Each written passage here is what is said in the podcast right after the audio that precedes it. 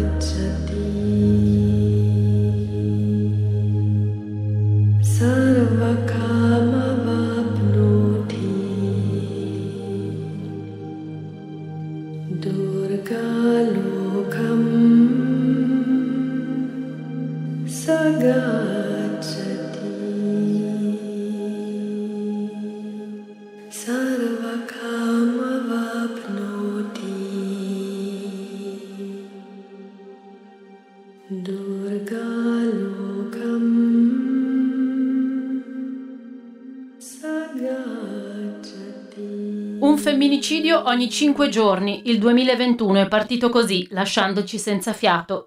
Ci si sente impotenti davanti a questi numeri, ma non è così. E l'8 marzo è un'occasione per rilanciare l'impegno e moltiplicare gli sforzi. L'ultimo anno è stato terribile per molte donne, da quelle che a stare a casa prendevano più botte, a quelle che hanno sacrificato il lavoro per badare ai bambini in didattica a distanza. A dicembre, di 101.000 posti di lavoro persi, 99.000 erano di donne. Ora il Recovery Plan mette al centro la questione di genere. Assieme ai giovani e al mezzogiorno, ognuna delle sei missioni deve implementare i progetti di sviluppo tenendo conto di queste tre priorità. Ma mentre per giovani e sud si leggono nel piano numeri e percentuali, sulla parità di genere si resta più vaghi. Vedremo. Registriamo che nella cabina di regia per ora sono tutti maschi. Lennycast. Experiences, thoughts, meetings, radio, and everything that can happen in life. Sri Mahamantra. Hare Krishna.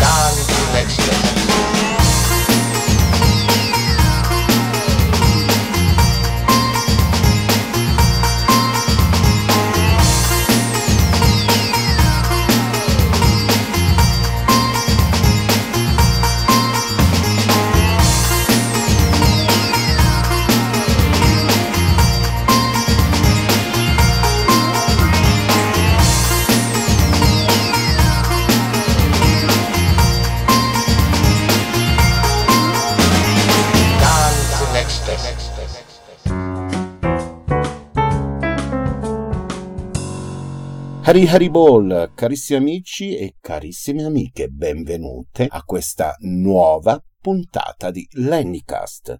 Oggi è l'8 marzo 2021.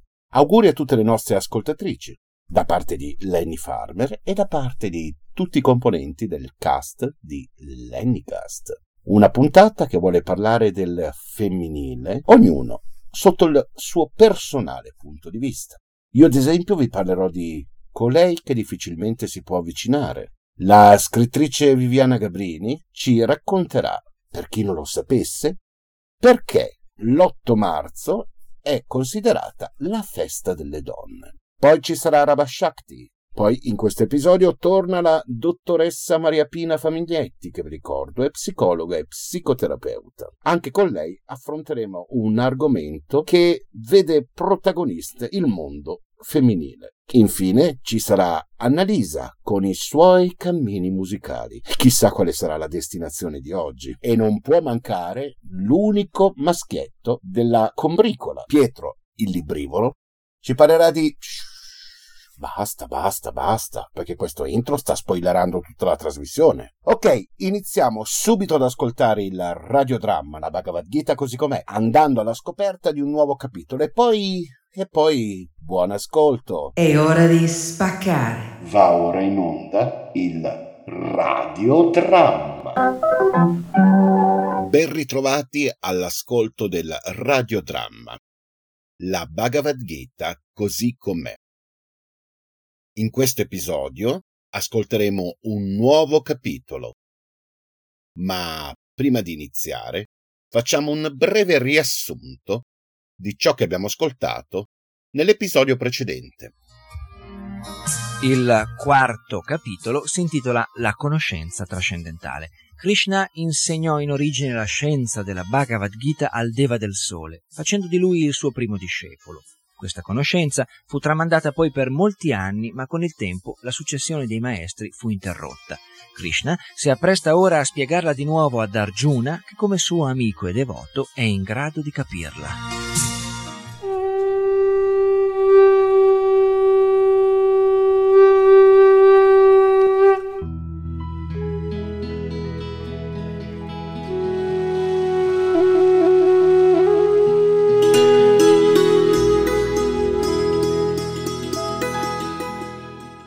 Edizione radiofonica integrale della Bhagavad Gita, tradotta dall'originale sanscrito da Srila Prabhupada e pubblicata in Italia dall'edizione Bhakti Vedanta.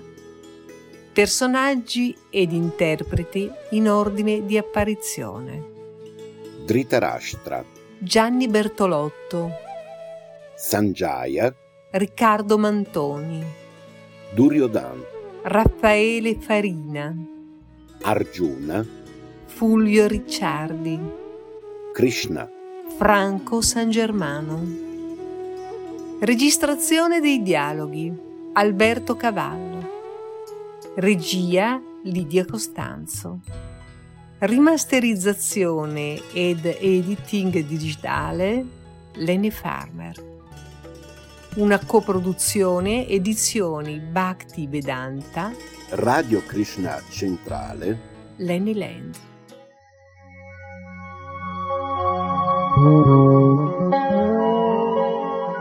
Capitolo V L'azione nella coscienza di Krishna.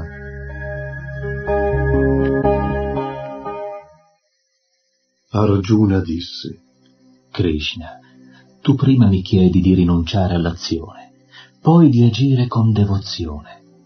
Dimmelo chiaramente, ti prego. Quale delle due vie è la migliore? Il Signore Beato disse, La rinuncia all'azione e l'azione devozionale conducono entrambe alla liberazione, ma l'azione devozionale è più elevata. Colui che non disdegna né desidera i frutti delle sue attività è sempre situato nella rinuncia. Tale persona, libera dalla dualità, scioglie facilmente il legame materiale ed è completamente liberata, o Arjuna dalle braccia potenti.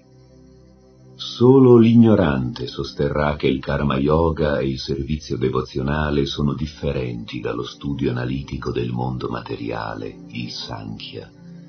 I veri eruditi affermano che seguendo perfettamente l'una o l'altra via si raggiunge lo stesso risultato.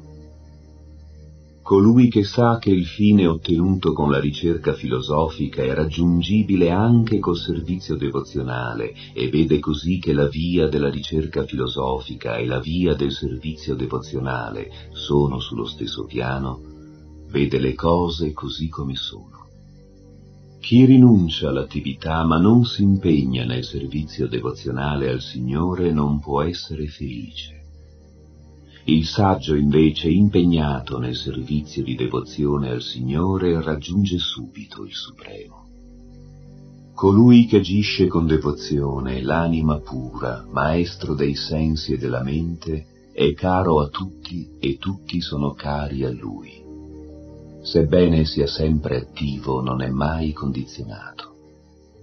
L'uomo che è situato in una coscienza divina, sebbene veda, ascolti, tocchi, senta, mangi, si muova, dorma e respiri, sa dentro di sé di non essere in realtà l'autore delle proprie azioni. Quando parla, evacua, accetta, apre o chiude gli occhi, è sempre consapevole che soltanto i sensi materiali sono impegnati con i loro oggetti e che lui non ha alcun legame con queste azioni. Colui che compie il suo dovere senza attaccamento, offrendone i frutti al Signore Supremo, non è toccato dal peccato come la foglia del loto non è toccata dall'acqua. Spezzando ogni attaccamento, gli yogi agiscono col corpo, la mente, l'intelligenza e perfino con i sensi solo al fine di purificarsi. L'anima fermamente devota raggiunge la pace perfetta perché mi offre il risultato di tutte le sue attività, mentre una persona che non è in unione col divino ed è avida dei frutti del proprio lavoro rimane condizionata. Quando l'anima incarnata domina la sua natura inferiore e rinuncia con la mente a ogni azione, vive felice nella città dalle nove porte, il corpo materiale e non compie né causa alcuna azione. L'anima incarnata, maestra della città del corpo, non genera alcuna attività, non induce gli altri ad agire né crea i frutti dell'azione. Tutto ciò è opera delle influenze della natura materiale. Il Signore Supremo non è mai responsabile delle azioni buone o cattive di qualcuno, ma gli esseri incarnati rimangono confusi perché l'ignoranza copre la loro vera conoscenza. Tuttavia, quando si è illuminati dalla conoscenza che distrugge l'ignoranza, questa conoscenza rivela ogni cosa come al sorgere del sole. Quando l'uomo ripone l'intelligenza, la mente, il proprio rifugio e la fede nel Supremo, la conoscenza completa lo libera da tutti i dubbi. Procede allora con passo sicuro sul sentiero della liberazione. L'umile saggio illuminato dalla vera conoscenza vede con occhio equanime il brahmana nobile ed erudito, la mucca, l'elefante, il cane e il mangiatore di cani.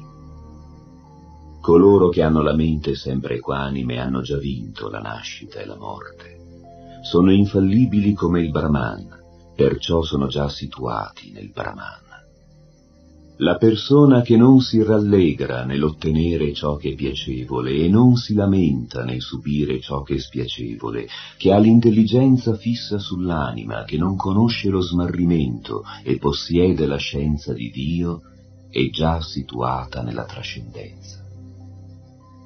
La persona non è attratta dal piacere materiale dei sensi o dagli oggetti esterni, ma è sempre in estasi perché gode del piacere interiore. La persona intelligente si tiene lontana dalle fonti della sofferenza che sono dovute al contatto dei sensi con la materia. O figlio di Kunti, questi piaceri hanno un inizio e una fine, e l'uomo saggio non trae gioia da essi. Colui che prima di lasciare il corpo impara a resistere agli stimoli dei sensi materiali, a frenare gli impulsi nati dal desiderio e dalla collera, è ben situato ed è felice anche in questo mondo. Colui che è felice all'interno, che è attivo all'interno, che gioisce all'interno e il cui scopo è interiore è in realtà il mistico perfetto. È liberato nel Supremo e in ultimo raggiunge il Supremo.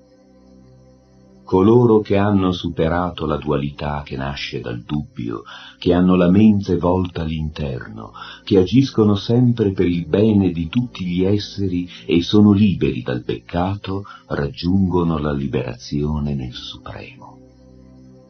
Coloro che sono liberi dalla collera e da ogni desiderio materiale, che sono realizzati, che sono maestri di sé e si sforzano costantemente di raggiungere la perfezione, sono certi della liberazione nel Supremo in un futuro molto vicino. Chiudendosi agli oggetti esterni dei sensi, con lo sguardo fisso tra le sopracciglia, trattenendo nelle narici l'aria ascendente e quella discendente, controllando così i sensi, la mente, l'intelligenza, lo spiritualista si libera dal desiderio, dalla paura e dalla collera. Chi rimane sempre in questa condizione è certamente liberato. Poiché i saggi mi conoscono come il fine ultimo di tutti i sacrifici e di tutte le austerità, come il Signore supremo di tutti i pianeti e di tutti gli esseri celesti, come l'amico e il benefattore di tutti gli esseri viventi, trovano il termine delle sofferenze materiali.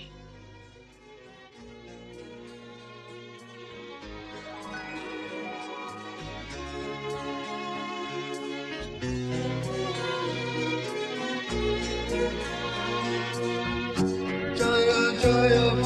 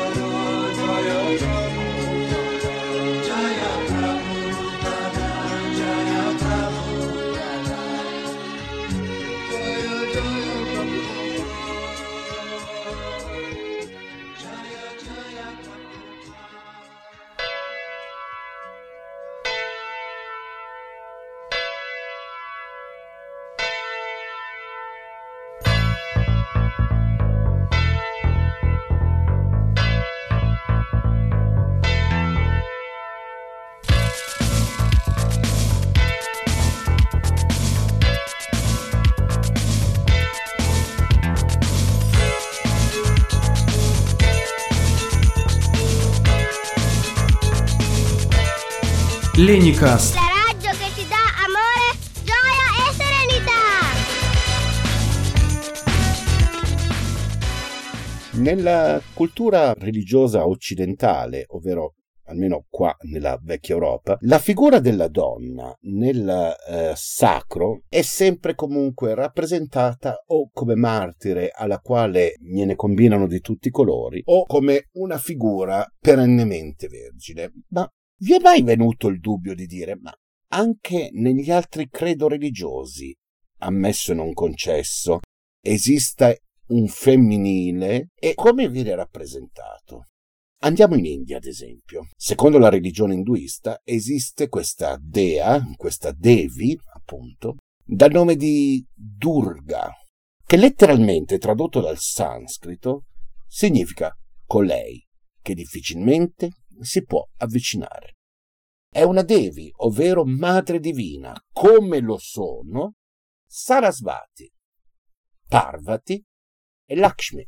È raffigurato come una donna che cavalca un leone, sebbene più raramente la si trovi raffigurata anche su una tigre, con numerose braccia che impugnano diversi tipi di armi e che fanno dei mudra, ovvero dei gesti simbolici con la mano. Questa forma della dea è l'incarnazione dell'energia creativa al femminile, Shakti, di carattere ambivalente, ha in sé entrambi i poteri di creazione e distruzione. Secondo il racconto del Devi Mahatmyan e del Markandeva Purana, la forma di Durga fu creata come dea guerriera per combattere e distruggere il demone Mahishasura. Grazie alle intense preghiere a Brahma, Mahishasura ebbe la grazia di non poter essere sconfitto da alcun uomo o essere celeste. In virtù di questo potere attaccò i Deva, appunto questi esseri celesti, invadendo i pianeti di Indraloka, governati dal Deva Indra. Sull'orlo della disfatta corsero in aiuto le tre divinità di Brahma, Vishnu e Shiva. Ma Mahishasur sconfisse tutti gli dei, compresa la triade stessa. Scatenò un regno di terrore sulla terra in cielo e negli inferi. Infine, dal momento che solo una donna avrebbe potuto ucciderlo, gli dei e la triade crearono un abbagliante raggio di energia, dal quale nacque Durga.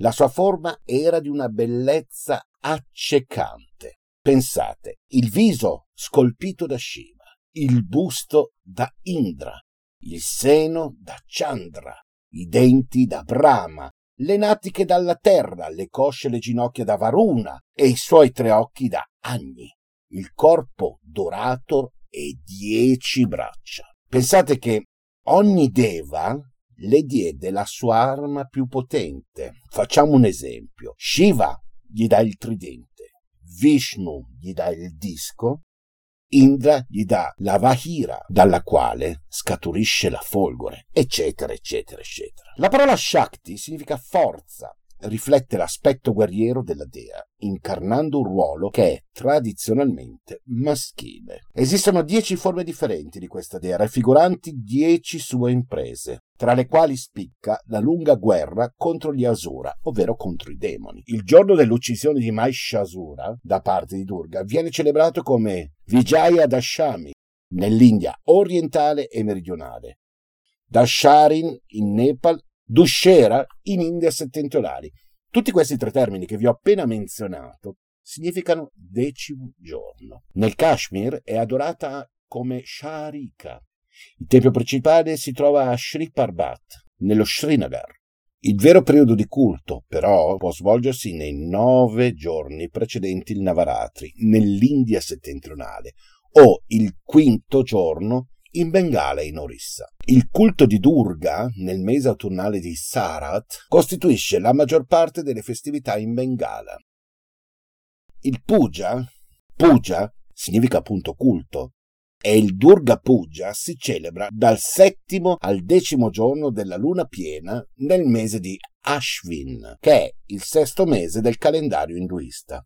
Occasionalmente, però, a causa di uno sfasamento tra il ciclo lunare e i mesi solari, si può anche tenere nel mese di Kartik, che nel calendario gregoriano corrisponde ai mesi di settembre-ottobre. Nel Kirbaz Ramayana, Rama invoca la dea Durga durante una battaglia contro Ravana. Sebbene la fosse tradizionalmente adorata in primavera, a causa della battaglia, Rama dovette invocarla in autunno. Oggi è questa data per il Puja, stabilita da Rama che ha guadagnato consensi, sebbene il Puja primaverile, conosciuto come Basanti Puja, sia presente nel calendario induista.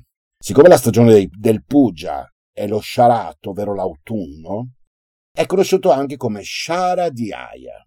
Il Puja si tiene in un periodo di cinque giorni, che viene tradizionalmente considerato come la venuta della figlia sposata, Durga, a suo padre, nella sua casa sull'Himalaya. È la festa più importante del Bengala. I bengalesi la celebrano con vestiti nuovi e altri doni, che vengono indossati la sera quando la famiglia va a vedere i pandal. Sebbene sia una festività induista, molti gruppi religiosi partecipano al rituale. Tanto non si fa del male a nessuno, no?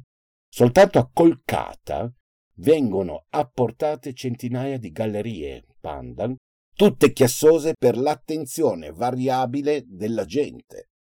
Nel resto del mondo il puja serve come raduno comunitario e un ritorno alle radici per la diaspora bengalese.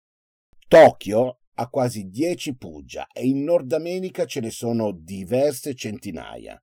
Il Bangladesh, con il 10% della popolazione induista, ha almeno un migliaio di puja. Su Durga esiste una notevole letteratura in lingua bengalese, opere che vanno dal IX secolo al XIV secolo, eccetera, eccetera, eccetera.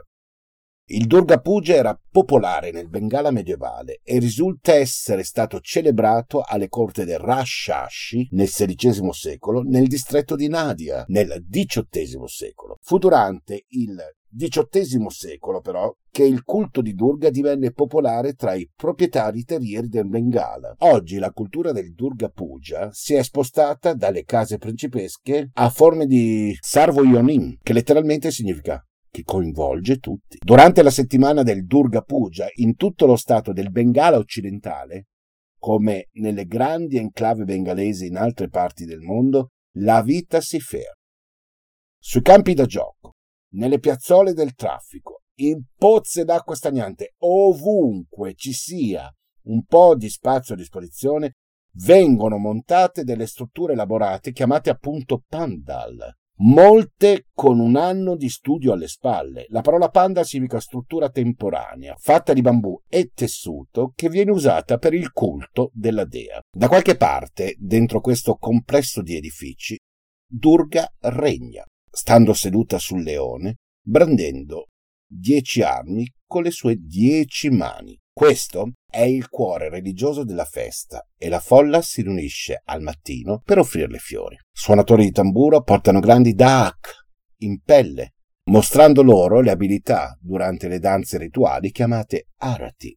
Ma oggi il puja va ben oltre la religione. Infatti, visitando i panda negli ultimi anni, si potrebbe dire che il Durga Puja sia la più grande mostra d'arte all'aperto del mondo. Pensate che negli anni 90 un gran numero di modelli architettonici crebbe sulle parti esterne del pandal stesso, ma oggi i motivi architettonici si estendono anche agli elaborati interni eseguiti da artisti provetti con coerenti elementi stilistici, eseguiti attentamente e firmati dall'artista stesso. La scultura dell'idolo si è evoluta.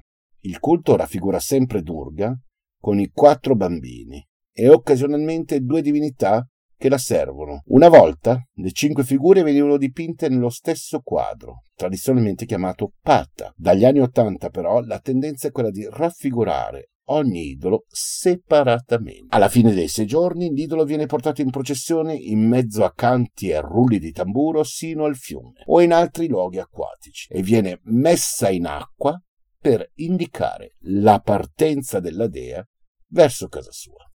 Dopodiché, nella tradizione chiamata Vijaya Dashami, dove Dashami sta appunto per decimo giorno e Vijay sta per vittoria, le famiglie si fanno visita una con l'altra offrendo canditi agli ospiti. Come ho detto prima, associato a Durga c'è Rama, che invoca la dea durante la battaglia contro Ravana. Per questo motivo, lo stesso decimo giorno è celebrato nell'India settentrionale come Dushera, quando enormi effigi in paglia di Ravana vengono bruciate.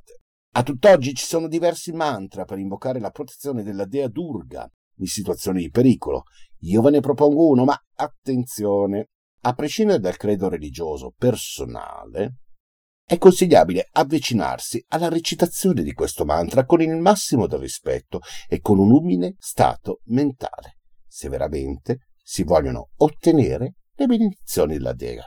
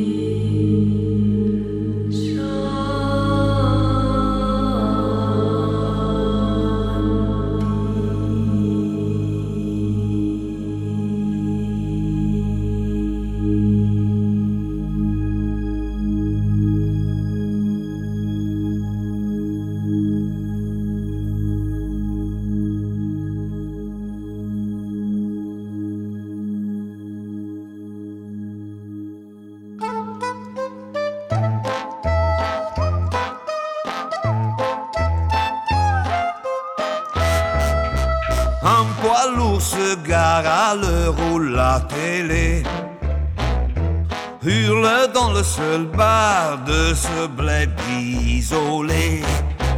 L'ambiance est étrange, hors du temps, hors de tout. Le chauffeur est aux anges, il s'en va voir Mario. Tous les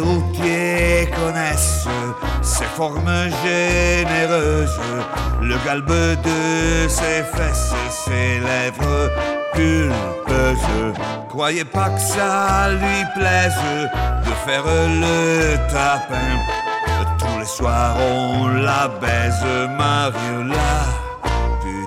Ben ritrovati amiche e amici di Lennicast.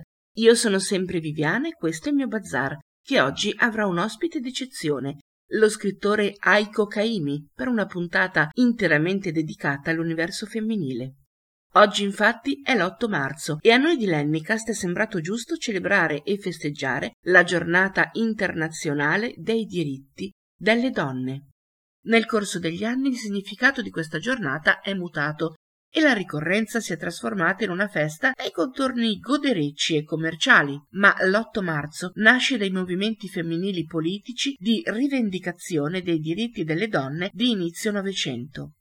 Per alcuni anni la giornata delle donne è stata celebrata in giorni diversi nei vari paesi del mondo, mentre l'8 marzo divenne la data più diffusa in seguito alla seconda conferenza internazionale delle donne comuniste del 1921, durante la quale fu deciso di istituire la giornata internazionale dell'operaia. Niente a che vedere con l'erronea convinzione che la giornata volesse ricordare le operaie americane vittime di un incendio scoppiato nella fabbrica dove lavoravano.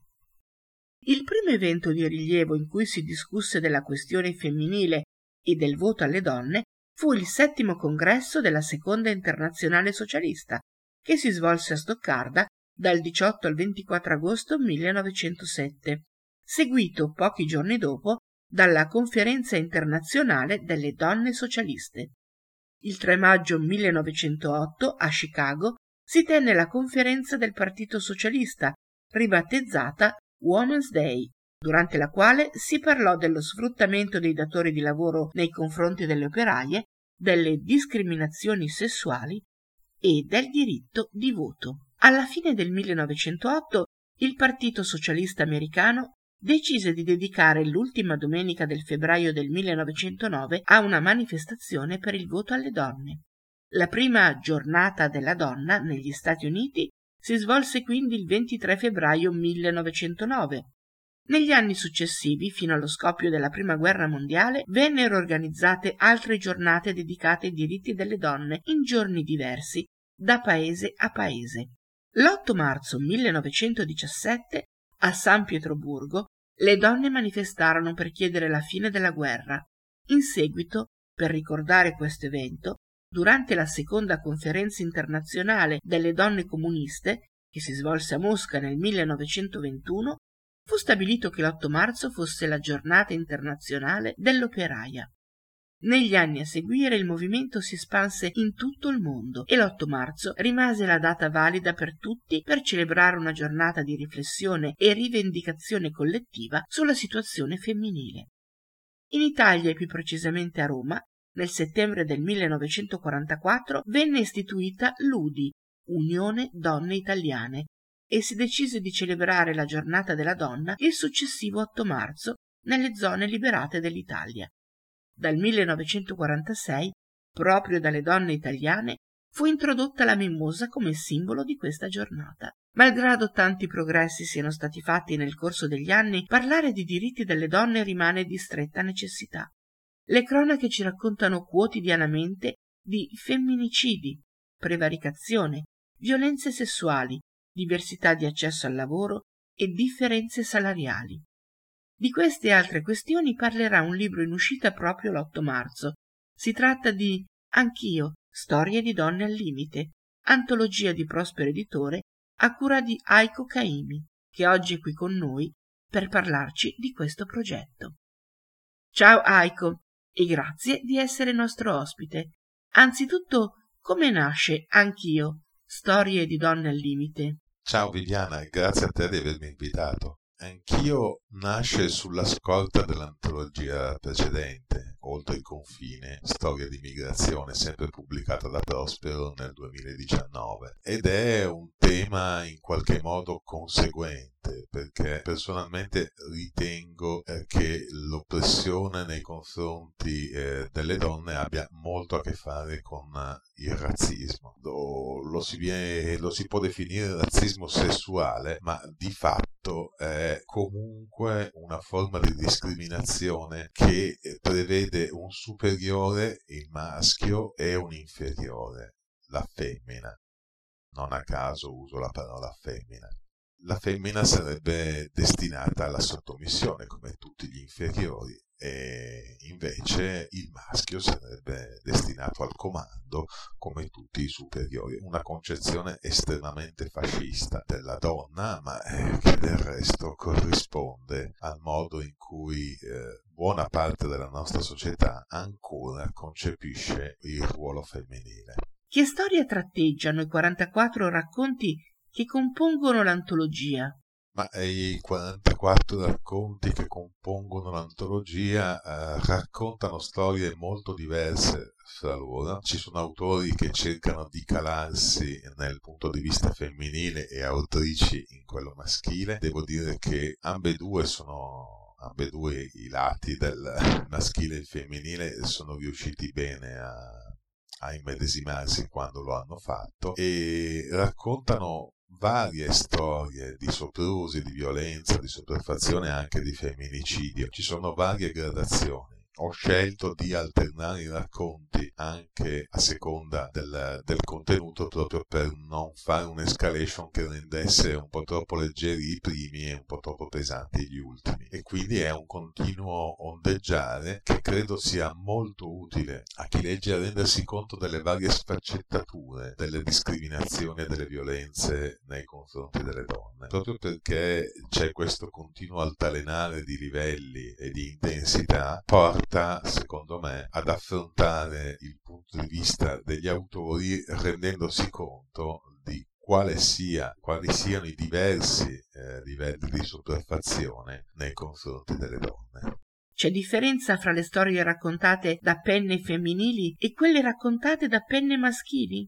Beh, indubbiamente ci sono differenze nel modo di raccontare femminile nel modo di raccontare maschile. Non perché io sia favorevole a categorie ridicole come letteratura femminile, che mi farebbe spanciare dal ridere se non fosse drammatica questa distinzione, fatta purtroppo non solo dagli uomini ma anche da molte donne, anche da molte lettrici donne. La differenza in questo caso è determinata dal fatto che molte donne, anzi tutte le donne, vivono forme di discriminazione, molte hanno anche anche vissuto forme di violenza o verbale o fisica. Quindi chiaramente per eh, le penne femminili si tratta a volte di raccontare storie legate in qualche modo alla propria esperienza. Per quelle maschili si tratta per lo più di cercare di immedesimarsi in un punto di vista e in una situazione che non gli appartengono direttamente, ma molti hanno amicizie o conoscenze eh, femminili che hanno vissuto e subito simili soprusi, quindi questo sicuramente gli rende eh,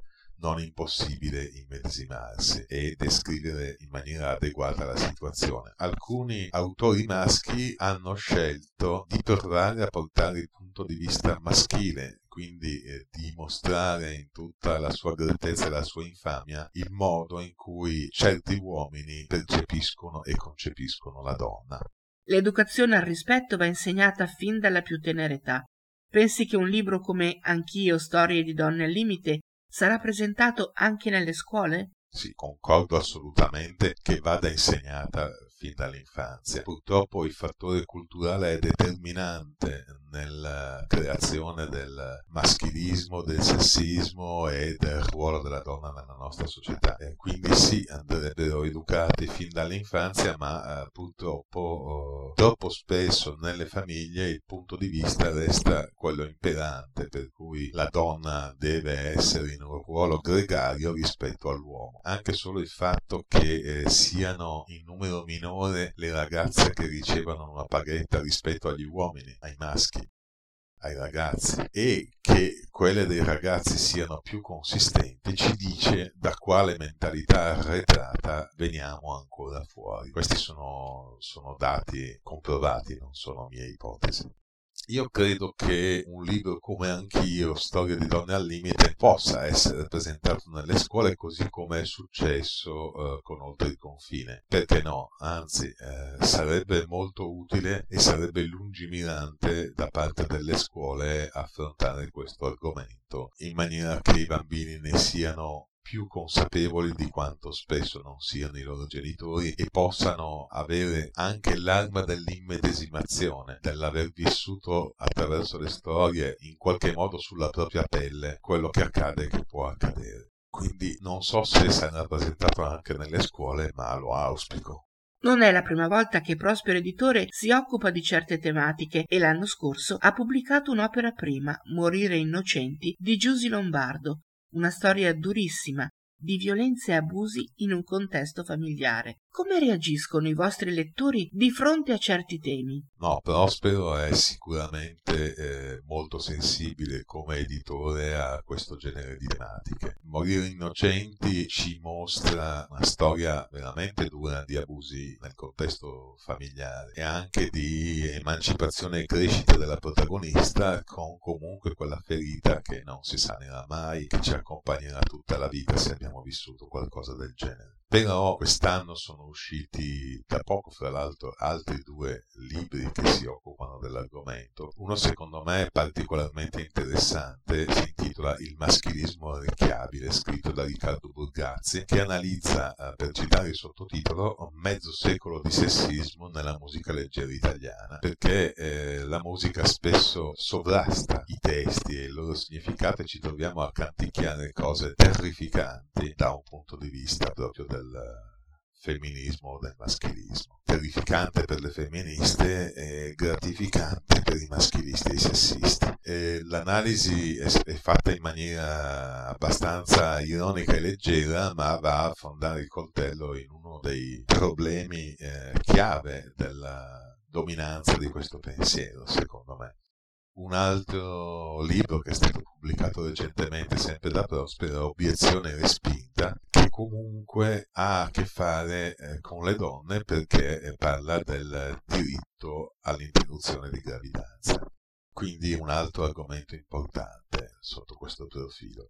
Eh, tu mi chiedevi come reagiscono i nostri lettori. Beh, per il momento pare che reagiscano in maniera molto interessata, quindi sono temi che vanno a colpire e a coinvolgere parti della nostra società che sono sensibili all'argomento. Io spero ovviamente che poi questi libri circolino anche solo come prestiti in maniera che eh, funzioni quel passaparola che fa sì che attraverso le storie si rifletta sulla realtà, che è poi lo scopo di, di questo genere di antologie. Non basta che confermino ciò che già pensi nei lettori, dovrebbero essere anche strumento critico per poter affrontare l'argomento in maniera più vasta e confrontarsi con le persone che si hanno intorno. Ecco, questo è quello che spero sempre facendo antologie di questo tipo. Grazie Aiko per essere stato con noi e grazie ai nostri ascoltatori.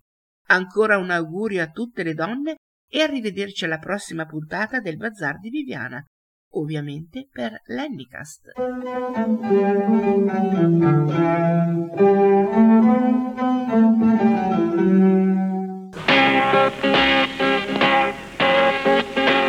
Y ahora un disco.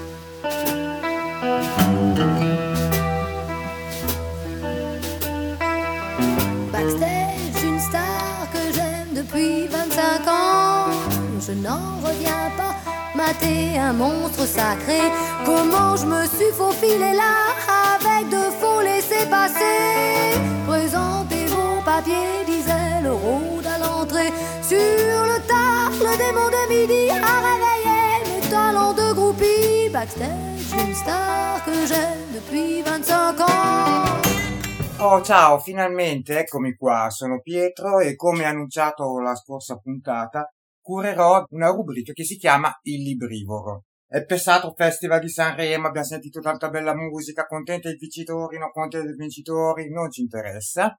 E sono qui per recensire il libro di una cantante.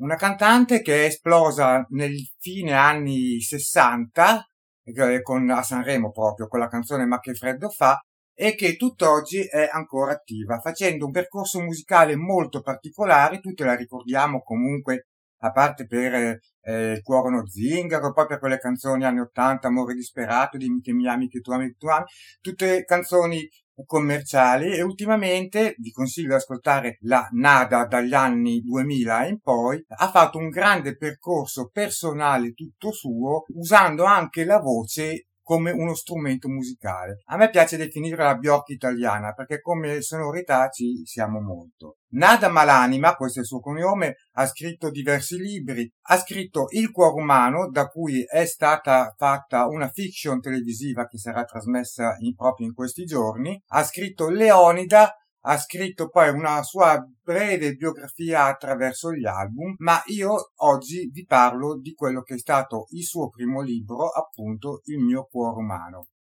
Il mio cuore umano è un diario, parla della sua città natale, del suo paesino natale in Toscana, eh, dove ha trascorso appunto l'infanzia, quando poi viene a scoprire la madre più che altro scopre che la figlia ha una bella voce, si trasferisce a Roma, conosce, incomincia a incontrare i discografici, eccetera, e il resto è storia. Ha avuto un grande successo subito col primo singolo a Sanremo, appunto Il cuore è uno zingaro, e si è evoluta poi personalmente. Il libro è molto bello perché inizia a parlare del paesino, dell'ambiente familiare che la circonda, della madre che soffre di depressione, allora non era ancora considerata una malattia curabile ed era presa piuttosto seriamente, e questa bambina scopre di avere una gran bella voce, e tant'è vero che eh, incominciano a darle lezioni di canto e lei stessa si convince che con la musicalità della sua voce riuscirà a eh, guarire la madre. È un diario, un diario molto malinconico di questa bambina che ha dovuto fare i conti con eh, tante difficoltà e privazioni. Ricordo che una cantante che esplode in età molto giovane ha poi un'infanzia e un'adolescenza negata o completamente diversa da quella delle sue contanee. Ha una voce che non riusciva ad emergere, una vita che non sembrava poter essere controllata dalla bambina stessa. E andando avanti nella lettura di queste pagine si scopre una protagonista fragile ma che riesce a farsi forza delle sue doti fisiche e canore anche attraverso i parenti, i familiari e gli amici e tutta quella gente di quel paesino Grabbo che effettivamente viene descritto come quel paesino anni 50 di una volta, quelli in cui tutti noi ambiamo quando pensiamo anche ai classici paesi, ci vengono in mente questi piccoli centri raccolti ancora col fruttivendolo, con il macellaio, con i piccoli esercizi. E si ha davvero l'impressione di leggere una, la confessione di una donna che poi alla fine, dopo tanti cambiamenti, fa pace con il suo passato e anzi vorrebbe ritornare in paese a salutare tutte quelle persone che per eh, motivi che ho già espresso ha dovuto abbandonare. Il, il, mio cuore umano è tutto un sussurro che arriva chiaramente alle nostre orecchie e ai nostri occhi e alla fine del libro sono presenti anche alcune fotografie della bambina, del paese, eccetera. È un po' come se la, l'artista Nada si denudasse di fronte a noi, si spogliasse tutti quegli orpelli di quei vestiti belli, costosi, eccetera, e si presenta così com'è, proprio con, con il cuore umano in mano, senza nessun artificio letterario, come se dicessi io sono così e ti racconto chi c'era con me e quello che mi è successo. E il libro si legge velocemente, tant'è vero che io stesso anche perché è molto bello, scorrevole. Io stesso speravo durasse di più. Eh, mi sarebbe piaciuto avere più dettagli su Tito, sulle lezioni di canto, e si arriva purtroppo velocemente alla fine. È consigliato per chi eh, ama la musica innanzitutto, al di là del personaggio Nada Malanima, e per chi voglia, ha voglia di una storia intima, di un sapore eh, antico, nostalgico, quasi a livello di confessione. È a mio favore molto, molto, molto consigliato. È pubblicato da Atlantide e lo potete prenotare via internet se sono riuscito a incuriosirvi, mi fa molto piacere. Ciao, alla prossima!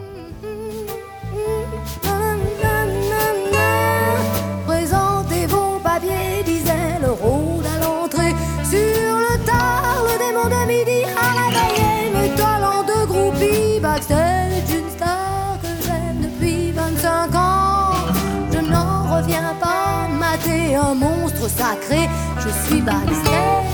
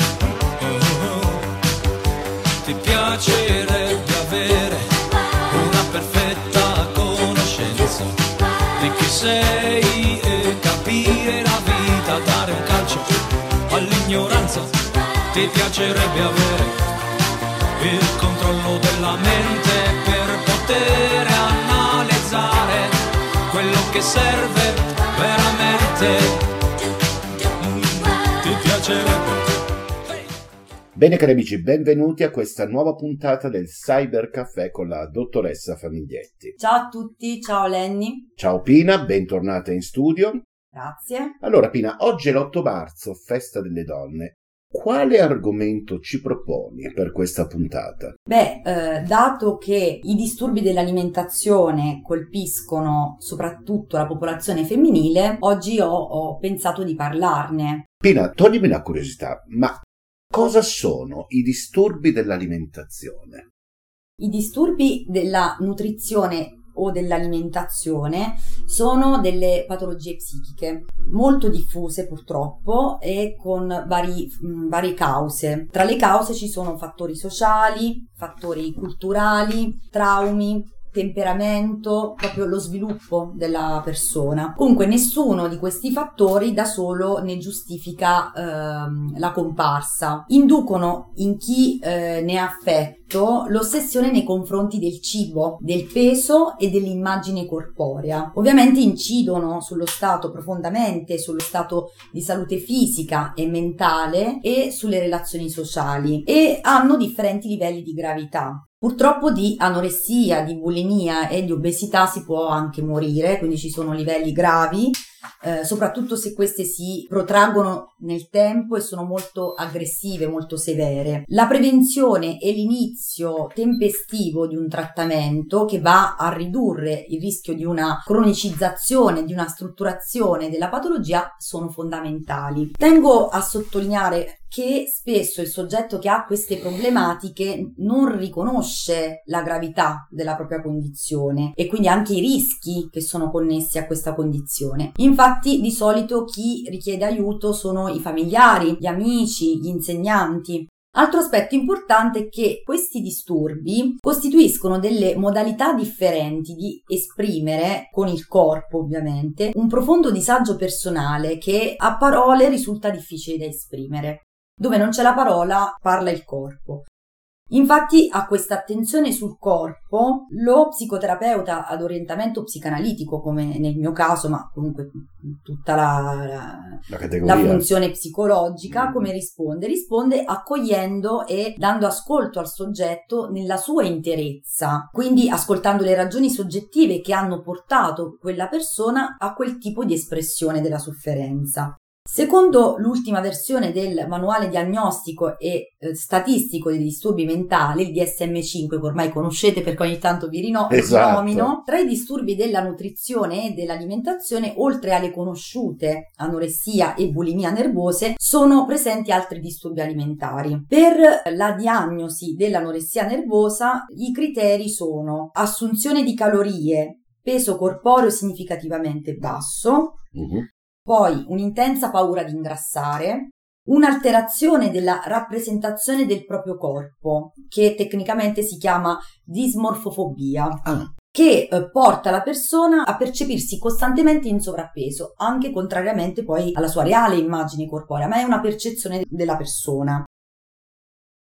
Per dare un'immagine di quello che può vivere l'anoressica è un po', cioè vi do questa immagine un po' cruda, però per farvi capire che al posto delle ossa, cioè mentre l'altro vede eh, il corpo dell'anoressica, vede ossa, Sì. l'anoressica vede il grasso.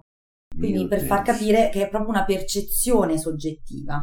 A differenza della precedente edizione del DSM, l'assenza di mestruazioni, che era un, un, criterio diagnostico, non è più fondamentale per porre diagnosi di anoressia nervosa. Quindi sono un po' questi i criteri, i, i sintomi no, dell'anoressia questo nervosa. Questo era contenuto quindi del DSM 4. No, questo è il contenuto, quello che, mh, di cui ho appena parlato, è il contenuto del DSM 5, che è l'ultima versione di questo manuale diagnostico. Okay. Nella versione precedente c'era come criterio diagnostico anche l'assenza di mestruazioni, mm. che nell'ultima versione, cioè il DSM5, non è più fondamentale, quindi sono fondamentali quelli che prima ho elencato. Esatto, no? esatto, esatto. Poi c'è, come, come vi ho accennato prima, la bulimia nervosa. Bulimia e anoressia sono quelle più famose. Sì. La bulimia nervosa è caratterizzata da queste abbuffate e inappropriate condotte compensatorie vi spiego poi che cosa sono le inappropriate condotte compensatorie, almeno una volta alla settimana per tre mesi. Quindi per abbuffata si intende l'ingestione di una quantità di cibo significativamente superiore a quella che la maggior parte degli individui assumerebbe nello stesso tempo in circostanze simili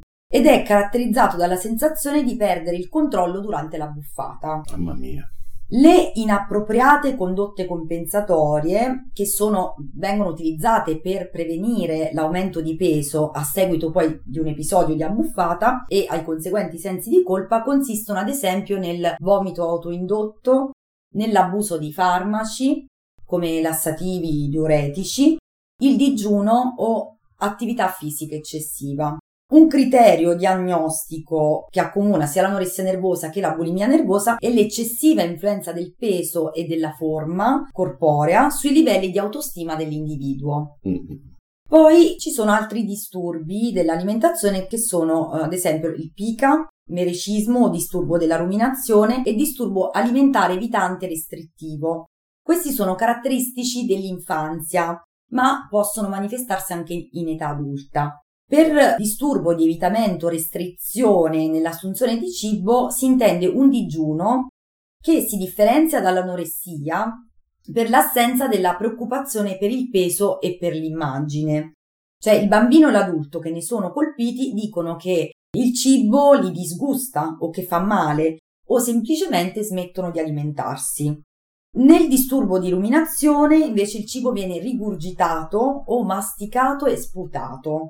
Nel disturbo invece che ho nominato prima, il pica, il bambino ingerisce costantemente oggetti non commestibili, come ad esempio carta, stoffa, sapone, capelli.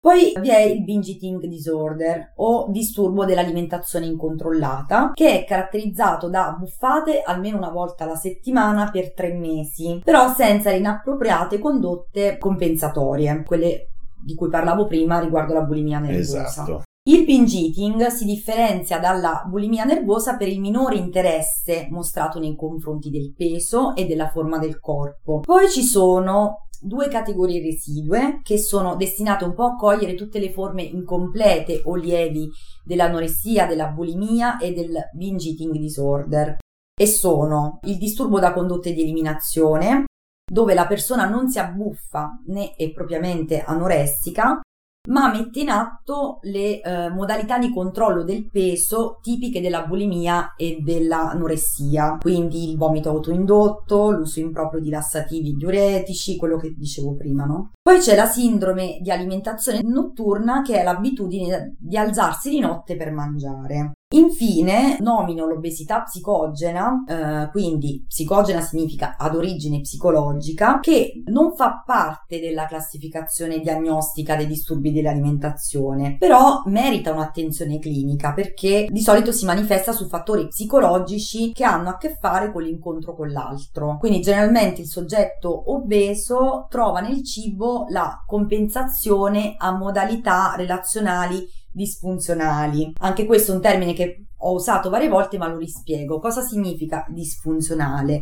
Quando non è funzionale, cioè un atteggiamento, un comportamento che non è funzionale al benessere di quella persona. Quindi, quali sono le cause di questi disturbi? Sono contenta di questa domanda perché mi permette di andare, di integrare, come dire, l'aspetto fenomenologico, cioè come si manifestano i disturbi, quello di cui ho appena parlato, con quello biografico, cioè per capire un po' generalmente le persone che ne soffrono perché arrivano ad esprimere il Esatto. malessere così. Innanzitutto, questo credo che voi l'abbiate un po' capito, che non mi piace generalizzare No. ogni storia è a sé. Nell'approccio psicanalitico non esiste l'anoressia o la bulimia, ma esistono tante anoressie o tante bulimie o tanti altri disturbi di alimentazione, quante sono le storie di chi ne soffre. Quindi Giustamente. a seconda della storia della persona, questo disturbo o quel disturbo ha un significato E assume determinate sfaccettature. e assume determinate sfaccettature. Diciamo che l'approccio è un po' questo, di vedere eh, l'approccio psicanalitico, è quello di vedere la bulimia e l'anoressia come due facce della stessa medaglia. Accade spesso che un soggetto passi da anoressia a bulimia e da un certo punto di vista è possibile leggere la bulimia come un fallimento del progetto anoressico. Cosa significa? Che quando la persona non riesce più a tenere sotto controllo la fame, essa prende una forma incontrollata che è poi più la forma bulimica, no? Esatto. Della, della fame incontrollata. Entrambe sono, entrambe, quindi sia anoressia che bulimia, rappresentano la possibilità di eh, riempire, non uso a caso questo riempire, Eh mm? riempire una mancanza che si è trasformata in vuoto. L'anoressica cerca il vuoto rifiutandosi di mangiare, quindi Mhm. crea il vuoto così, mangiando il niente. In realtà mangia qualcosa, non mangia niente. sì, sì. La bulimica gode nell'abbuffarsi, nel divorare, per mostrare un'illusione della sazietà. I dati statistici mostrano che a soffrirne maggiormente sono soprattutto le giovani donne. Eh, nelle donne, soprattutto di età compresa tra i 12 e i 22 anni. Mamma mia, che è un'età proprio critica. Mm. Negli ultimi anni, inoltre, l'età media di insorgenza di alcuni disturbi dell'alimentazione si è addirittura abbassata No, dai, ti prego. e eh, non è infrequente riscontrare la loro presenza anche in bambini. Pina, ma come mai questi disturbi colpiscono soprattutto le giovani donne? Questi disturbi eh, rappresentano, come accennavo prima, una risposta a un dolore profondo, a traumi, a cambiamenti improvvisi, alla difficoltà anche di costruzione identitaria. Quest'ultimo aspetto riguarda in particolar modo gli adolescenti, ecco, così Appunto. arrivo alla risposta della alla tua domanda. E perché in adolescenza il corpo cambia, l'adolescente deve fare la sua scelta sessuale, deve mm, assestare le sue identificazioni, lasciare andare quelle dell'infanzia. Questo compito, che poi è un compito evolutivo, risulta a volte molto complesso. Quindi l'anoressia bulimia può rappresentare una modalità di affrontarlo, anche una modalità di separazione, soprattutto nella fase adolescenziale in cui il soggetto è alla ricerca della propria identità. Questi disturbi offrono un'identità ben definita. Sono un'anoressica, sono una bulimica. Come quasi a riconoscersi in una categoria. Esatto, sì, proprio ha una funzione identitaria perché qualcosa di molto definito, no? Mhm. Il 90% della popolazione che è colpita da questi disturbi è femminile e questo ha a che fare con il diverso rapporto che uomo e donna hanno con la propria immagine e con la centralità del corpo come ideale di magrezza, che c'è, c'è un ideale di magrezza Certo, naturalmente, certo. con poi le diverse eh, vicissitudini che la donna attraversa nel passaggio da corpo infantile a corpo di donna. Infatti, se noi osserviamo il corpo di un'anoressica, non sono visibili i caratteri secondari del corpo femminile, No. perché quando si è magri non, non si vede il seno, no- cioè non, non sono visibili. Quindi eh, è come se eh, questo passaggio, questo cambiamento del corpo fosse totalmente annullato dalla Sì, sì, magrezza. vero, vero, vero, vero. Poi eh, mh, volevo fare un'altra specifica che, no- con- che non riguarda in particolare, come dire, la giovane età, ma proprio il rapporto che c'è tra la persona con disturbi dell'alimentazione e il cibo in generale, tendenzialmente. Io sto facendo un discorso di massima, ovviamente. Assolutamente. E spesso il rapporto tra un soggetto con disturbo dell'alimentazione e il cibo può essere inquadrato proprio come una dipendenza. Cioè, mh, cosa significa questo? Che c'è un paradosso. Ciò che dalla società è visto come un problema, quindi dall'esterno, per il soggetto è una soluzione, è un'autocura. È un bel paradosso. È un bel questo, paradosso cioè, perché la persona usa questo rapporto col cibo per curarsi di qualcos'altro, anche se la cura ovviamente non appare cura No. dall'esterno, È perché il autodis- rapporto sembra è una autodistruzione. Quindi sembra è paradossale, per questo tante volte chi soffre di disturbi dell'alimentazione non ne è consapevole, No, non lo no, no. vede. Mm. Come dicevo, quindi per quanto sia una soluzione patologica, nel rapporto di dipendenza l'oggetto è sempre presente, non tradisce, non abbandona, Esatto, non delude esatto. e permette anche di non incontrare l'altro che potrebbe essere eh, abbandonico, che potrebbe essere un traditore, che potrebbe essere una delusione.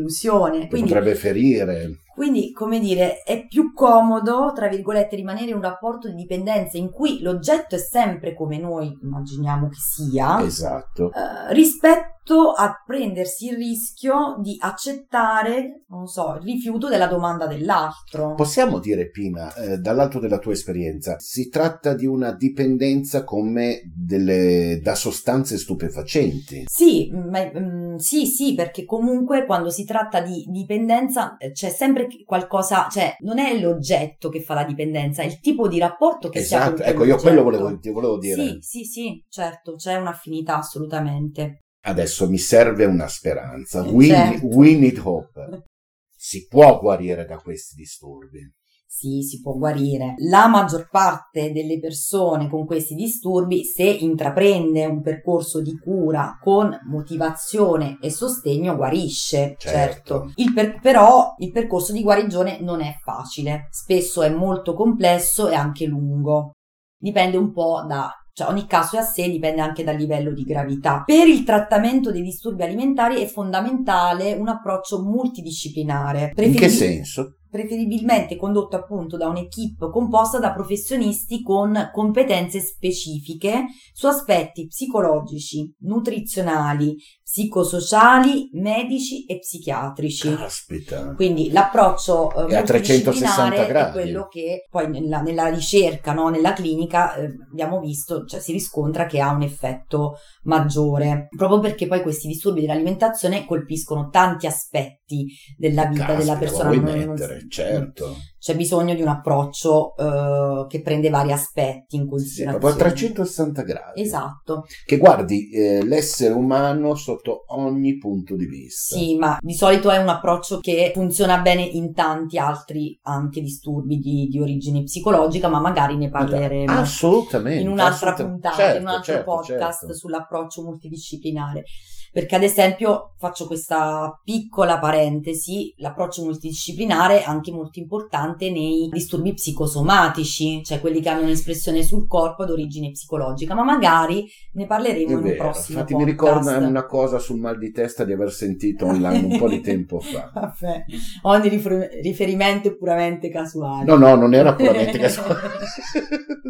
Vabbè, eh, Tornando seri. Ma ritor- magari ne parleremo. Certo. Ritorno alla questione della guarigione dai disturbi dell'alimentazione. Esatto. Ecco, come dicevo, l'ideale sarebbe un'integrazione in una rete assistenziale che offra vari livelli di cura, eh, perché questo è proprio indicato nei quaderni della salute del Ministero della Sanità.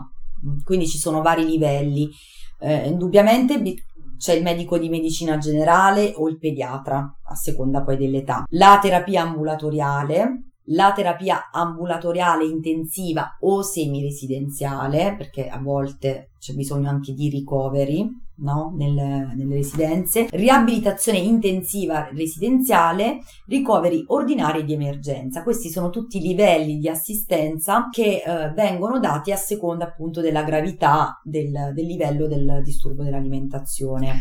Questo che tu hai appena citato, quindi è un protocollo del Ministero della Salute per quanto Sì riguarda sono, i questo. qua- sì, sono i quaderni della salute del Ministero della Sanità che rappresentano delle indicazioni per i professionisti, dove appunto è anche, sono ovviamente l'esito e il frutto di ricerche fatte eh, sulla maggiore efficacia di un certo tipo di intervento. No, mi fa piacere avere una notizia del genere perché Sì, sì, giustamente esistono cioè, delle direttive. non è una cosa che sta dicendo Maria Pina Famiglietti, No, psicologa e psicoterapeuta. A me premeva capire che se queste erano proprio le linee guide per trattare gli argomenti che abbiamo toccato. Sì, sì, i riferimenti sono sempre a fonti No, perché se- autorevoli. Se, noi Pina andiamo a guardare ad esempio cosa capitava 20 o 30 anni fa su anoressia e bulimia, cioè si andava a tentoni e si camminava nel buio. Beh, era- erano, rappresentano comunque delle, delle nuove espressioni psicopatologiche, quindi non c'era, non c'era neanche stato modo di fare abbastanza ricerca per capire quale fosse il miglior approccio, che poi anche lì, come dicevo prima, c'è un miglior approccio, ma l'approccio va sempre eh, contestualizzato nella storia di quella persona. Esatto, esatto. Quindi si conoscevano poco, sono comunque dei disturbi di recente Sì, sì, sì, sì. Infatti to- diffusione. 30 anni fa, via. A proposito, quello che dicevo adesso della via di guarigione, sulla guarigione, tengo a sottolineare che nella psicanalisi non esiste una via di guarigione uguale per tutti, Eh conformistica, come dire. No. Nel processo di cura si mira a portare il soggetto ad assumersi la piena responsabilità del proprio desiderio e alla trasformazione di, di ciò che prima aveva alimentato il disagio, cioè Mhm. le cause del malessere, in qualcosa di vitale. Questo è- cioè, eh, c'è proprio un obiettivo di trasformativo perché come ho detto anche in altre puntate, in altri podcast, la questione è il, il sintomo è lì per una ragione. Esatto. Quindi se non si va a lavorare sulle cause che hanno originato il sintomo e il malessere, eh, il sintomo non- ha sempre ragione di esistere. Se mi permetti la metafora, è come prendere per mano il paziente, condurlo a cambiare il suo personale punto di vista dalla problematica in se stesso, che il paziente quando arriva da te, facciamo un'ipotesi, un paziente X, ha un problema eh, psicologico no? o, Sì. o addirittura psicosomatico, visto che l'hai nominato, e lui lo vede in una certa inquadratura. Tu cosa fai? A me piace questa metafora, scusami. Eh, lo prendi per mano e lo conduci, ma senza sforzarlo. Sarà lui che, attraverso il cammino che farà con te, a cambiare punto di vista. A seconda di come vuole cambiarlo. lui, Certo, certo, no, no, no, ma certo, Come certo. dire, è, è anche un po' il paziente che prende per mano il professionista e lo conduce dove lui può andare, ovviamente se il professionista si accorge che dove sta andando una strada che lo porta alla distruzione, Esatto. pone un limite, ma sempre nel rispetto della- Dell'individualità del pers- dell'individualità della della soggettività, perché vabbè, poi questo aprirebbe, eh, Ok, cioè, ci vorrebbe un altro podcast solo sulla posizione No, del è che, mi terapeuta. piace- è che mi eh. piaceva questa immagine del, del terapista che prende in mano il paziente Sì, sì, e lo conduce comunque. È un po' una andare alla scoperta anche del sé. Certo, certo, vabbè, in questo caso è, ehm, come, di- come ti dicevo prima, come dicevo prima, è anche ehm, permettere alla persona di comprendere che c'è un'altra via per l'espressione del malessere, che è una Bravissima. via che non porta alla distruzione. Esatto. no? Infatti poi gli esiti di, di guarigione sono eh, variegatissimi, no? Ogni, ogni persona quando esce da un disturbo dell'alimentazione ha comunque diversi modi di, cioè trova i, i soggettivi modi di uscire da quella via e trovarne altre ovviamente molto Certo, più certo. funzionali. Mhm. In altre parole, la guarigione non è definibile in base al ripristino di un peso nella forma oppure al ritorno nella condizione precedente al problema, Ecco. ma si tratta della costruzione anche soggettiva e differente per tutti di una nuova via, di un cambiamento, quello che dicevi tu. Esatto, Cioè, esatto, esatto. E che non è, come dire, cioè non è il ritorno al peso forma. No, non è quello lo scopo. Quello sicuramente ci fa capire se, eh, ovviamente, Certo. se c'è... No, no, ma quello che volevo intendere, Pina, sai cos'era? Cioè, non è che eh, voglio tornare normo peso. La metamorfosi, se mi permetti di usare questo termine, è anche una riscoperta all'interno di sé delle proprie capacità e capire che quello che poteva essere una dipendenza distruttiva Mhm. Ti stava togliendo delle opportunità nella vita.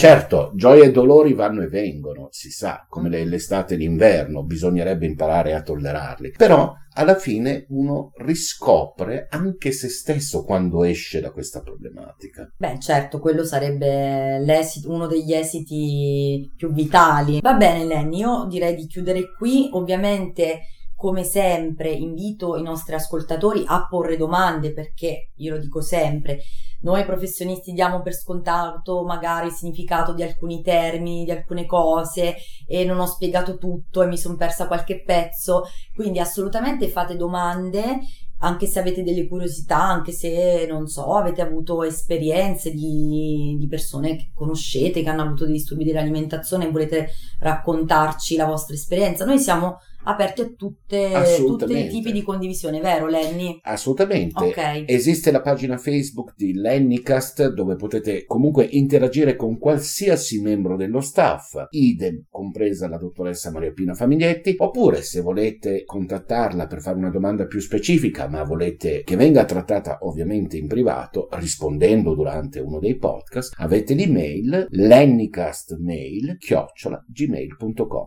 Bene Pina, io ti ringrazio di essere stata con noi, grazie per la tua preziosa mh, collaborazione e in quanto donna io ti posso fare solo i miei migliori auguri. Grazie Lenny, grazie per avermi invitato e a presto, alla prossima puntata. Ciao Pina. Ciao. Hey,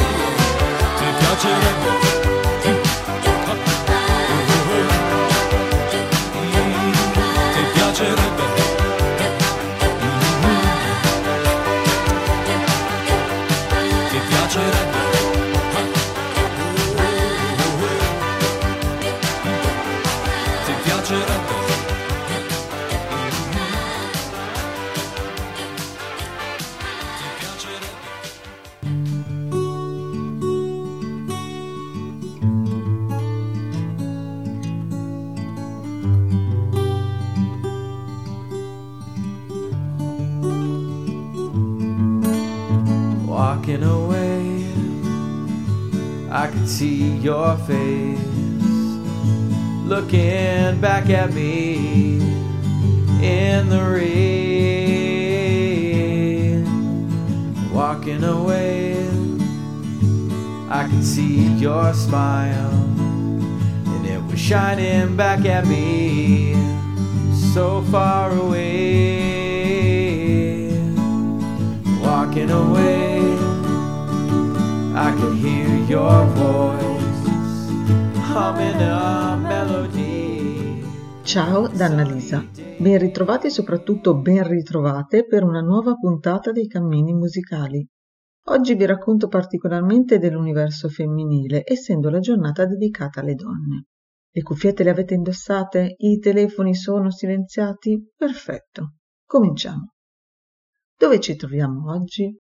Siamo in Italia, nella nostra bella penisola e per l'esattezza nel comune più popoloso, più esteso e con la maggiore superficie di aree verdi, o perlomeno così ci raccontano alcuni dati raccolti nel 2018. Una città fondata il 21 aprile del 753 a.C., che oltre a rappresentare la prima metropoli dell'Occidente, fu molto importante per la presenza di antiche civiltà che influenzarono nel tempo la società, la cultura, la lingua, la letteratura, l'architettura, l'urbanistica, l'arte, la filosofia, il diritto e la religione. Culla della cristianità cattolica è l'unica città al mondo ad ospitare tra le sue mura un piccolo stato. Sto parlando naturalmente della Santa Sede e di Città del Vaticano, quindi siamo a Roma. Camminava sotto il cielo, sotto il cielo di Roma. Una giacca ed un cappello,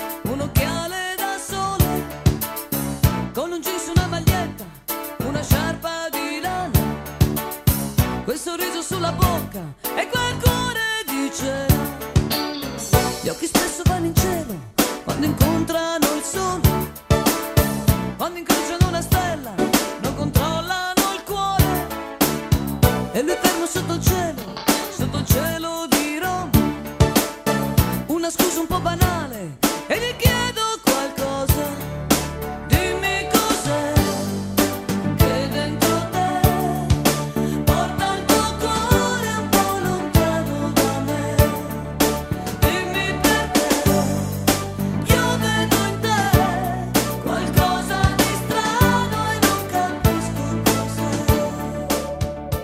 diverse varie le ipotesi di derivazione del suo nome. Tra le più accreditate figurano i due gemelli Romolo e Remo che fondarono la città. ma anche il nome di una ragazza troiana esperta dell'arte della magia.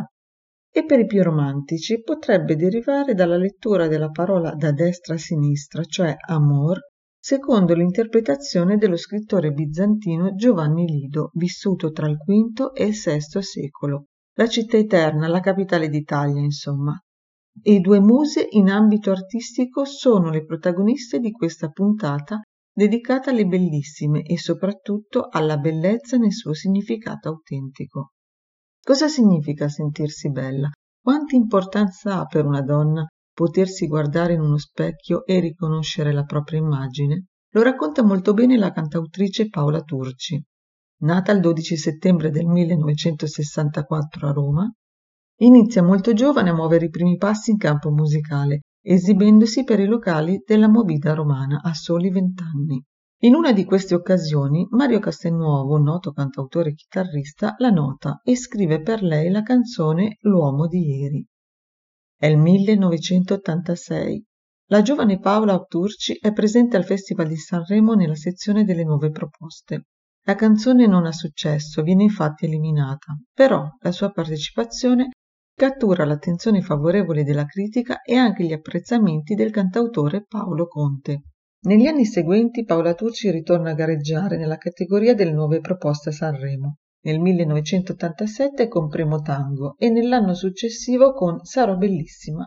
Con entrambi i brani si aggiudica il premio della critica. È il 1988 ed è anche l'anno del suo esordio discografico dal titolo Ragazza sola, ragazza blu.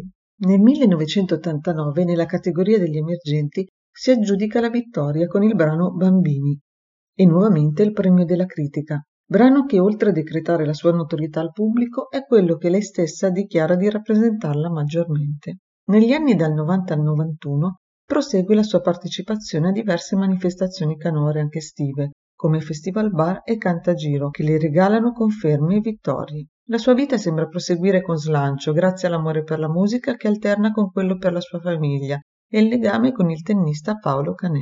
Una mattina di un soleggiato 15 agosto del 1993, mentre alla guida dell'auto di un'amica sulla Salerno-Reggio Calabria, accade l'imprevedibile. Un terribile incidente fortunatamente non la priva della vita, ma le segna il volto di cicatrici permanenti. Dovrà infatti essere sottoposta a 13 interventi al viso, 12 dei quali all'occhio destro, che la gettano in uno stato di depressione e sconforto per parecchio tempo e le offrono anche una grande opportunità di crescita interiore che la libera di quell'insicurezza che sin da ragazzina viveva rispetto alla sua immagine. Forza, coraggio e determinazione, luci, ombre e sfumature di colori. E se nel 2001 a Sanremo Paola Turci canta Saluto l'inverno, brano scritto per lei da Carmen Consoli, per rivedere una reale primavera occorre attendere il 2014, anno dell'uscita dell'autobiografico libro dal titolo Mi amerò lo stesso, titolo mutuato dal brano Ti amerò lo stesso, contenuto nel suo secondo album del 1989, il lavoro forse più significativo. Il libro racconta anche dell'incontro con la fede e la spiritualità, che le hanno regalato una rinnovata serenità e voglia di vivere, quella che poi porta anche sul palco nei teatri attraverso un emozionante spettacolo che diventa utile e forte nei riguardi di una società che fa sentire una pressione alle donne, soprattutto alle più giovani, attraverso quel messaggio distorto dell'apparenza perfetta tema che Paola Turci esprime anche sul palco dell'Ariston nel 2017 con la canzone che si aggiudica il quinto posto dal titolo Fatti bella per te, brano contenuto nel dodicesimo album intitolato Il secondo cuore, un vero inno ad accettarsi nella propria unicità e fragilità. Se un'emozione ti cambia anche il nome, tu dalle ragione. E se anche il cuore richiede attenzione, tu fatti del bene, tu fatti bella per te. Sei un'emozione, ti cambia anche il nome. Tu dalle ragione, tu dalle ragione. Se anche il cuore richiede attenzione, tu fatti del bene, tu fatti bella per te. Per te, per te. Tu fatti bella per te.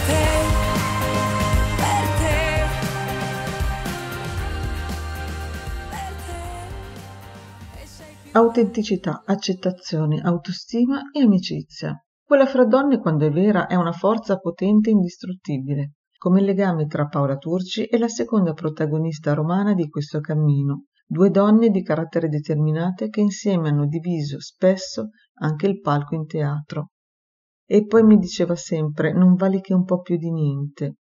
È il 1995 quando Cecilia Siria Cipressi si aggiudica la vittoria del contest Sanremo Giovani con la cover di Loredana Bertè Sei bellissima che le permette di partecipare nel successivo anno al Festival di Sanremo con il brano Non ci sto che precede la pubblicazione del suo primo album. E nel 1997 Siria ritorna tra i big e si aggiudica il terzo posto con il brano Sei tu.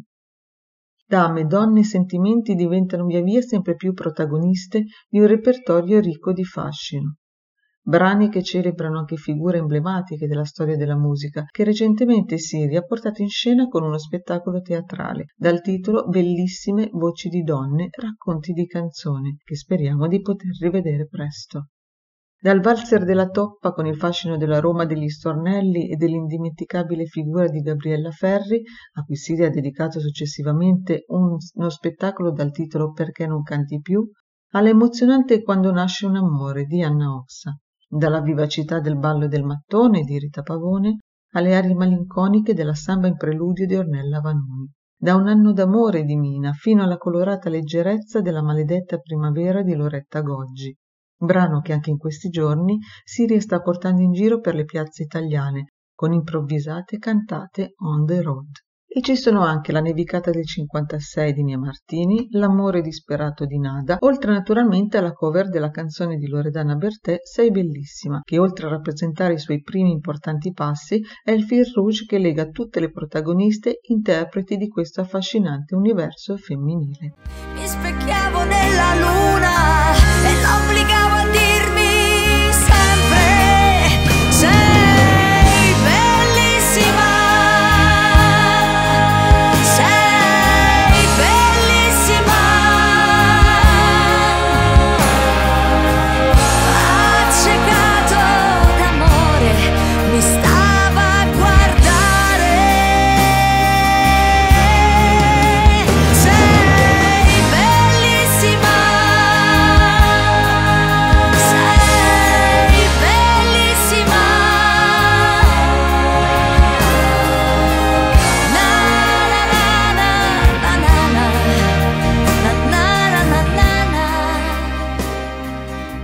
per concludere, dopo aver parlato di musica, di donne e di teatro, non può mancare uno spazio anche per la citazione di un film tra i molti ambientati nella città eterna, con protagonisti Gregory Peck e Audrey Hepburn.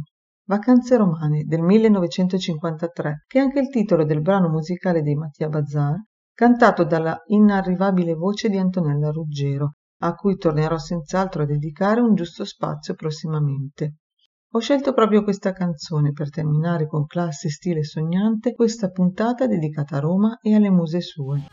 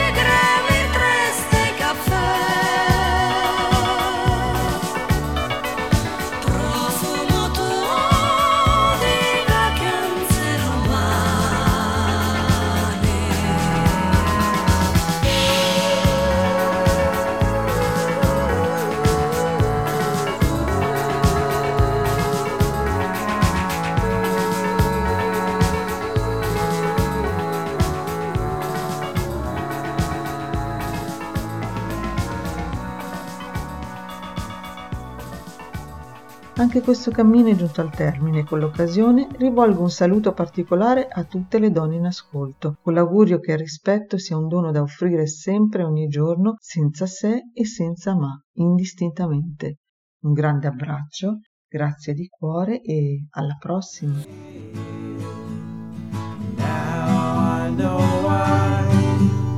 I hold my hands out, but my dreams have died.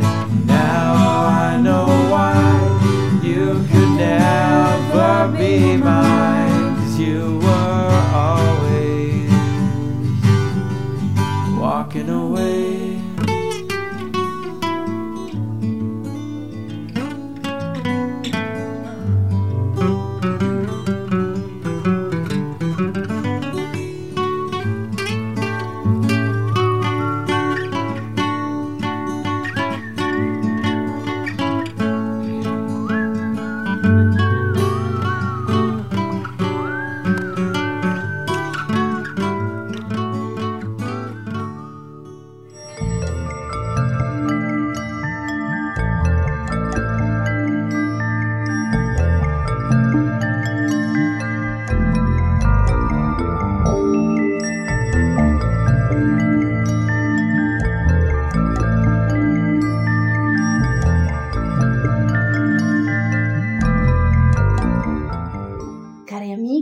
amici, bentornati nell'angolo di Rabashakti, la sciamana con gli anfibi. Come sempre vi chiedo un like di supporto per la pagina di Lennycast che ospita questo favoloso podcast. In occasione della festa della donna mi sembra doveroso parlare della salvia, che non è soltanto apprezzata come spezia, è proprio considerata l'erba delle donne e poi più in là vi spiegherò perché.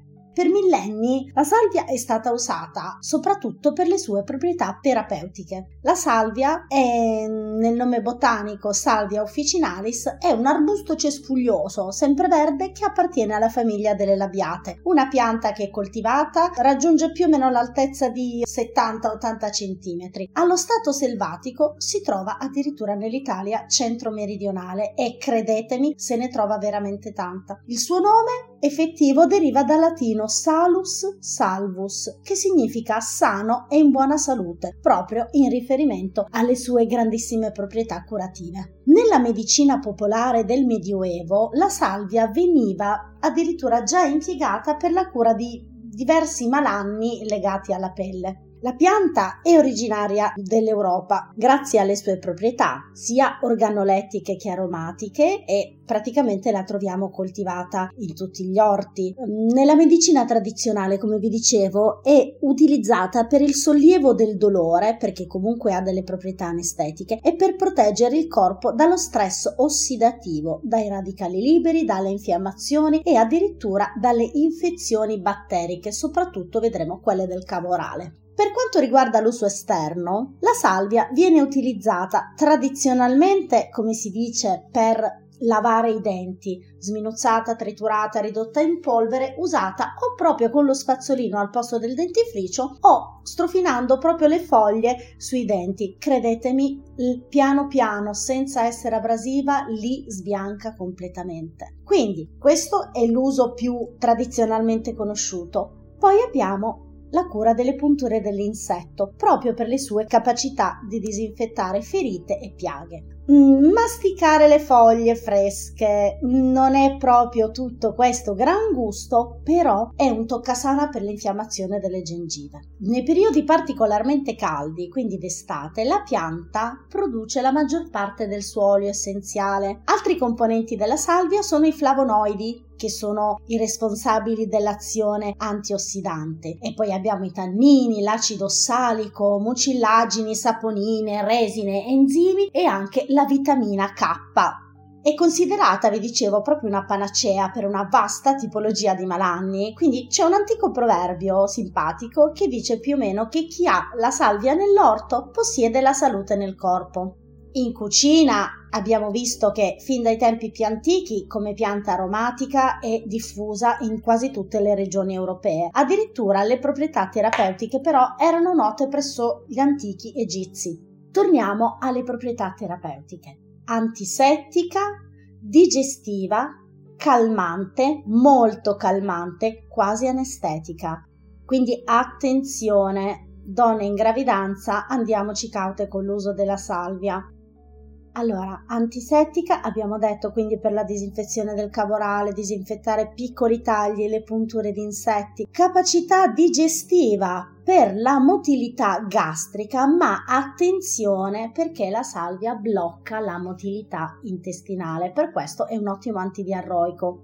Ma veniamo al lato femminile della salvia mantiene l'alito fresco, ma questo non fa bene soltanto alle donne, ma soprattutto in caso di laringiti e faringiti è utile preparare un buon decotto con le sue cime fiorite, attenzione, 5 grammi più o meno bolliti in una tazza d'acqua. Per quanto riguarda le donne, ancora la salvia è utilissima per calmare un pochettino quelli che sono i sintomi della menopausa, le famose vampate di calore, in olio essenziale strofinato sotto i piedi o anche un bel pediluvio o proprio un bagno dove abbiamo messo in infusione qualche foglia di salvia officinale.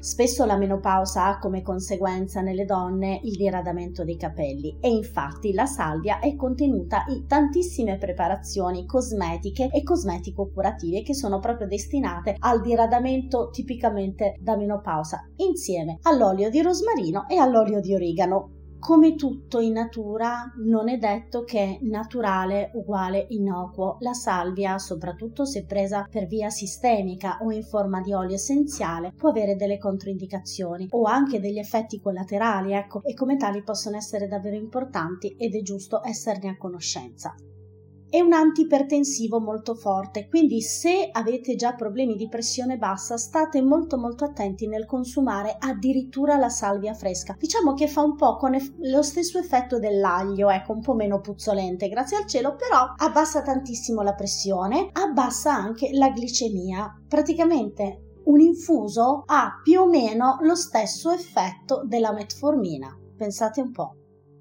sempre per restare nell'ambito femminile, l'olio essenziale, e credetemi, l'olio essenziale di tutta la pianta insieme alle gemme è la parte che ha un'energia veramente travolgente ed esplosiva. L'olio essenziale di salvia, vi dicevo, regolarizza il ciclo mestruale, attiva alcuni ormoni che addirittura ne alleviano i sintomi, quindi calma un po' il nervosismo, il mal di testa, la nausea, la stanchezza, gli sbalzi d'umore, fa bene anche al cervello e ehm, stimola molto la memoria. Mi è capitato tempo fa di leggere di uno studio che è stato fatto su una cinquantina di donne che soffrivano regolarmente durante o prima del ciclo mestruale. Ad alcune di queste donne è stata somministrata una crema a base di olio di salvia e altri oli essenziali da applicare semplicemente sull'addome. Le donne che hanno usato questa crema hanno avuto una sensibile riduzione dei dolori rispetto alle donne a cui non era stata somministrata. Vampate di calore, già vi accennavo prima. Uno studio condotto in Germania ha dimostrato tempo fa che l'assunzione di un infuso di salvia è in grado di ridurre la sudorazione fino al 50%. Ottimo rimedio anche contro l'asma, usata anche come olio essenziale da diffusione negli ambienti. L'aromaterapia utilizza sapete, il potere dei profumi per calmare la mente, ridurre l'ansia. Il nostro sistema olfattivo ha una grandissima influenza diretta su quella parte del cervello che controlla le emozioni. L'olio essenziale di salvia è un grandissimo antistress, è un calmante, ma non è sonnifero. E poi ci sono tanti altri effetti, mm, limita, vi dicevo, quindi i disturbi della menopausa, abbassa il colesterolo cattivo facendo alzare quello buono, rinforza le ossa, o meglio, più che rinforzare in sé le ossa, diciamo che il buon contenuto di vitamina K, insieme a tutta un'altra serie di vitamine, se fate una piccola ricerca le troverete senz'altro, dicevo la vitamina K è indispensabile per lo sviluppo della densità ossea e soprattutto per la conservazione del trofismo osseo durante l'invecchiamento. E come si dice, last but not least, per ultimo, la salvia bianca. Davvero Sua Maestà la Salvia Bianca è la protettrice di tutte le case, le abitazioni, i nostri luoghi del cuore. La Salvia Bianca, come sicuramente qualcuno di voi saprà, si usa per le fumigazioni che sono particolarmente benefiche per allontanare ogni tipo di negatività. Un pochettino come si dice quella sporcizia energetica che gioco forza si accumula dentro le nostre case. Quindi per una casa serena e felice, una casa sana, bruciate la salvia. La salvia la, la si trova da, da, poter bruciare in una polvere grossolana sminuzzata che sembra un po' grassa al tatto, oppure nei caratteristici smudge che sono quei mazzetti aromatici che vengono chiusi e intrecciati proprio per essere utilizzati per le fumigazioni. Bene, per oggi questo è tutto, tutte queste piccole grandi informazioni che vi ho dato sulla grandissima e portentosa salvia, mi raccomando tenete sempre uno smunci in casa di salvia bianca da bruciare magari la sera prima di andare a dormire perché ha proprio questo effetto di abbraccio tranquillizzante e di pulizia energetica della casa che non guasta mai soprattutto adesso che è primavera quindi finestre aperte e godiamoci anzi questa primavera anzitempo che davvero ci sta scaldando il cuore. Ah, dimenticavo una cosa importantissima. Ogni tanto friggete delle foglie di salvia prima ben intinte nella pastella perché sono veramente deliziose sì, va bene, i fritti non sono proprio salutari, però una volta tanto ce lo meritiamo, no? Care amiche e cari amici, per oggi davvero tutto con le virtù portentose della salvia, anche della salvia fritta. Come sempre vi aspetto sulla pagina di Lennycast. Un abbraccio a tutti, un like di supporto e Rabashakti, la sciamana con gli anfibi, vi saluta. Alla prossima! Ciao!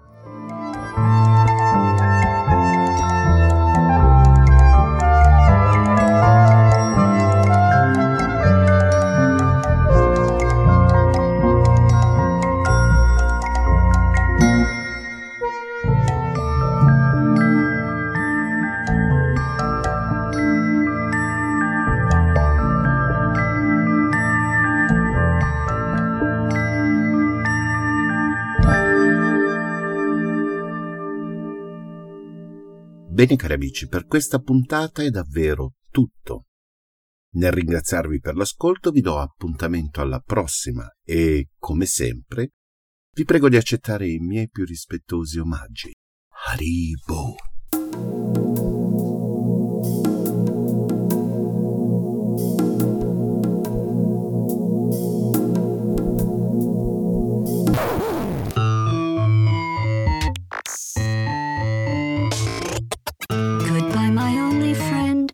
Oh, did you think I meant you? That would be funny if it weren't so sad.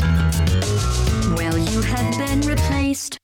I don't need anyone now. When I delete you, maybe I'll